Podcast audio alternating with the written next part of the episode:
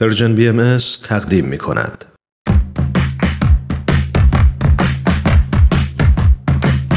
نقطه سرخط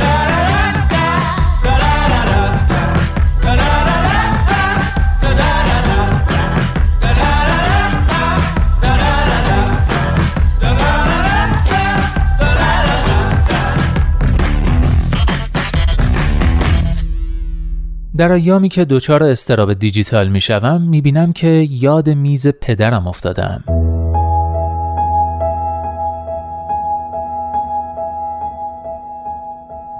بابا در دهه 1980 فروشنده دورگرد مبلمان بود. زیاد به دل جاده می‌زد ولی وقتی خانه کار می‌کرد در دفترش مینشست. یک اتاق مطالعه کوچک و بی پنجره که یک میز بزرگ از جنس چوب ساج در آن حکومت می کرد. چیز زیادی رویش نبود که پارچه های سنتزی مبل، یک لیوان پر از قلم، یک چراغ، یک تلفن و یک زیرسیگاری.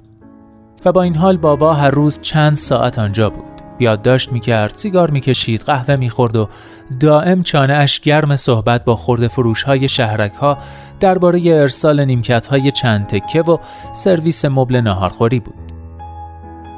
همین برایم شگفت انگیز است اینکه پدرم مثل اکثر شاغلین نسل خودش و نسلهای قبلتر می توانست تقریبا فقط با یک تلفن و یک بسته کاغذ درآمدی داشته باشد و معاش خانواده را بگذراند. همین که یاد میزش میافتم که چقدر خالی بود احساس سرگشتگی و تنهایی می کنم. برایم سوال است که چطور تمام روز آنجا می نشست بیان که اینترنت یار و همدمش باشد در این عصر آکنده از تردید پیشبینی ها بیارزش شدند ولی یک پیشبینی انکار ناپذیر هم هست چیزی نمانده تا زمانی که هیچ کس روی زمین یادش نیاید دنیا پیش از اینترنت چه شکلی بود. صد البته سوابقش خواهد ماند که در بایگانی های نامحدود و ناملموس ابری ذخیره خواهد شد. ولی تجربه زیسته واقعی در کار نخواهد بود که بگوید پیش از ظهور کلان داده اندیشیدن و حس کردن و انسان بودن چه شکلی داشت.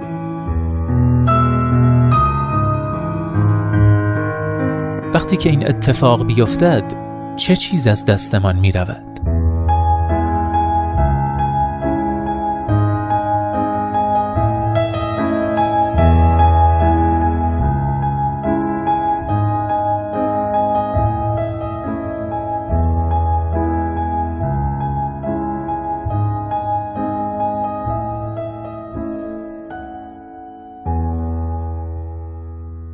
بله دوستان بخش ابتدایی یادداشتی رو شنیدید با عنوان معصومیت از دست رفته قبل از اینترنت چه کار می‌کردی؟ یادداشتی از لیا مکلارن نویسنده و روزنامهنگار کانادایی ساکن لندن که در بخش ابزرور وبسایت گاردین و ترجمه فارسیش در وبسایت ترجمان منتشر شده. ازتون دعوت می‌کنم ادامه یادداشت رو با اندکی تصرف و تلخیص بشنوید تا بفهمید که آیا شما هم یکی از واپسین معصومان هستید یا نه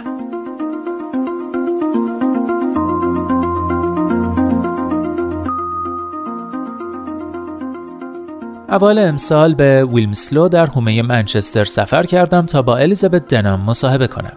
او کمیسیونر اطلاع رسانی انگلستان و می شود گفت تواناترین رگولاتور داده روی کره زمین است. بحثمان گسترده بود اما یکی از پروژه های آن نهاد که شوق او را برمیانگیخت آینامه طراحی متناسب با سن یا به طور خلاصه آینامه کودکان بود که همکنون در مرحله مشاوره عمومی است.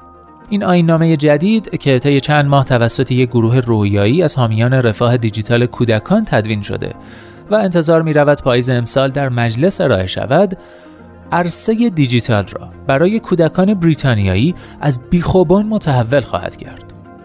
استانداردهای آن برای مثال محدودیت های سخت گیرانه ای وضع می کند برای محتوا و طراحی اپها، بازی ها و پلتفرم هایی که کم سالان را هدف می گیرند.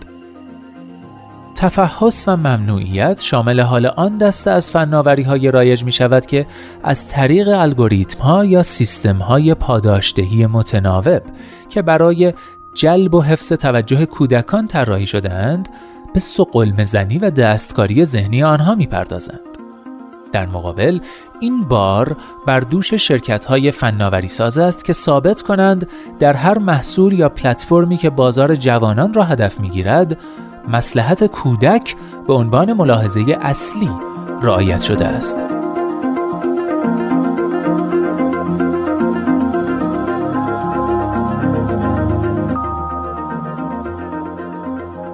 به دنام گفتم در دوران رشدم اصلا خبری از اینترنت نبود من اولین ایمیل عمرم را در اولین روز اولین سال دانشگاه هم در سال 1994 فرستادم چشمهایش برق زد و گفت آها پس تو یکی از واپسین معصومانی منظورش این بود که جماعت همسال من تقریبا آنهایی که از عواست تا اواخر دهه 1970 به دنیا آمدند آخرین نسل انسانهای روی کره زمینند که پیش از رایج شدن فرهنگ دیجیتال بزرگ شدند.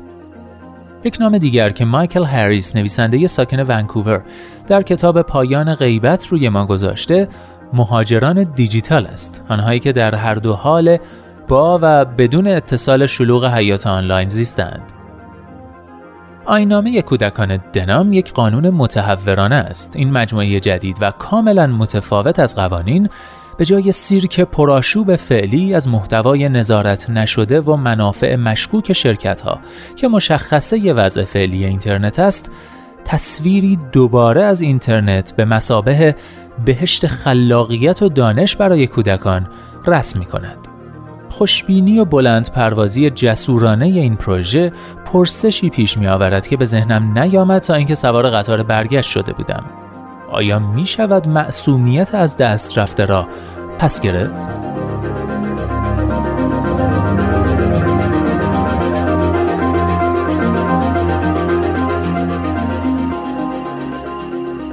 تا چند هفته پس از ملاقات دنام ایده اصلی مهاجرت دیجیتال و معنایش برای نسل من دست از سرم بر نمی داشت. همیشه گمان می کردم متصل نبودنم در دوره کودکی مانعی سر راهم بوده است.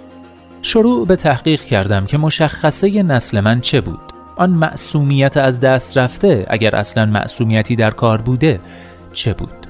بعد قافلگیر شدم که فهمیدم بسیاری از عصب شناسان، روانشناسان فضای سایبری و اخلاق شناسان فناوری که زندگیشان را وقف بررسی دلالت ها و پیامت های فرهنگی و اخلاقی انقلاب دیجیتال کردهاند، معتقدند نسل من و خاطره آن گذشته مشابه جمعیمان ویژگی خاصی دارد. نه اینکه مهاجران دیجیتال باهوشتر یا مستعدتر از نسل بومیان دیجیتال باشد که پس از ما آمدند. گویا ما از این جهت منحصر بفردیم که واپسین نمونه های یک گونه رو به انقراض هستیم و لذا آخرین منابع حی حاضر از یک پهنه تجربه بشری هستیم که چیزی نمانده از دست برود. ساعتهای کشدار بیمایه و روزهای بیفایده.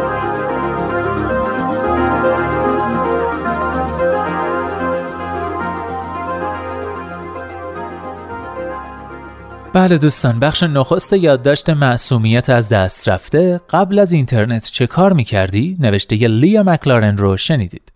چه یکی از واپسین معصومان مهاجران دیجیتال باشید. چه از بومیان دیجیتال. فکر می‌کنم ادامه یادداشت می‌تونه براتون جالبتر هم باشه. پس نقطه سر خط هفته یا آینده رو از دست ندید.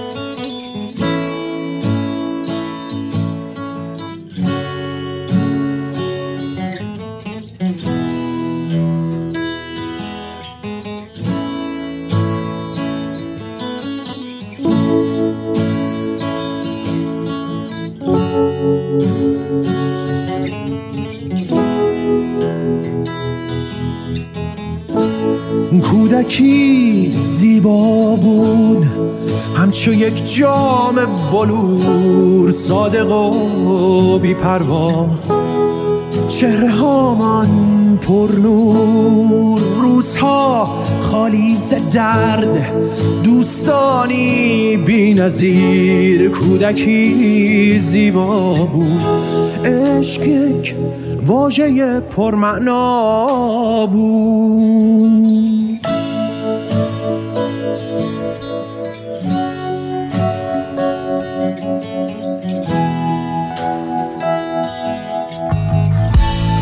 زندگی کوچک بود. کوچک ما زیبا. قلب ها خالی درد. گوش ها پرز صدا. حرفی از پول نبود. همه خاکی بودن. چهره ها پیدا بود. عشق واژه پرمعنا.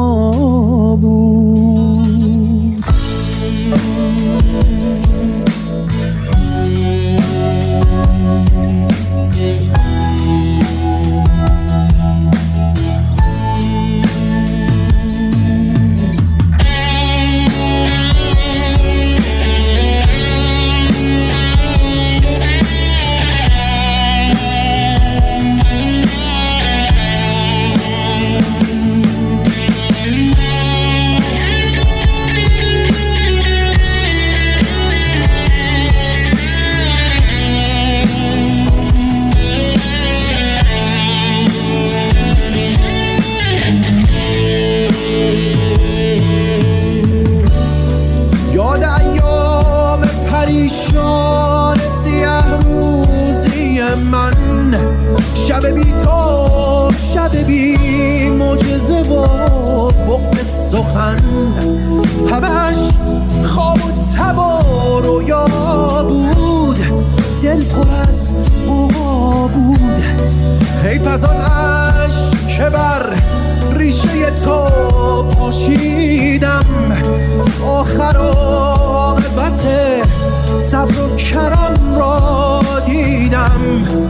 مثل آتش به کف دریا بود. قلب من شیدا بود. عشق واژه پرمعنا.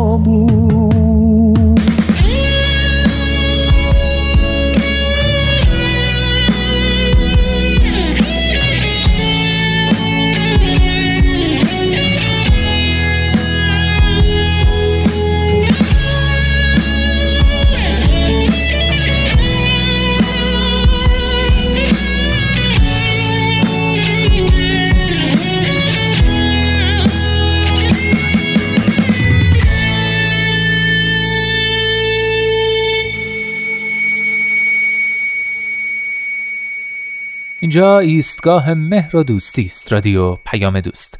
کودکی رو شنیدید از آلبوم کابوس سپید کاری از گروه اوستا آوا با صدای آرش رفی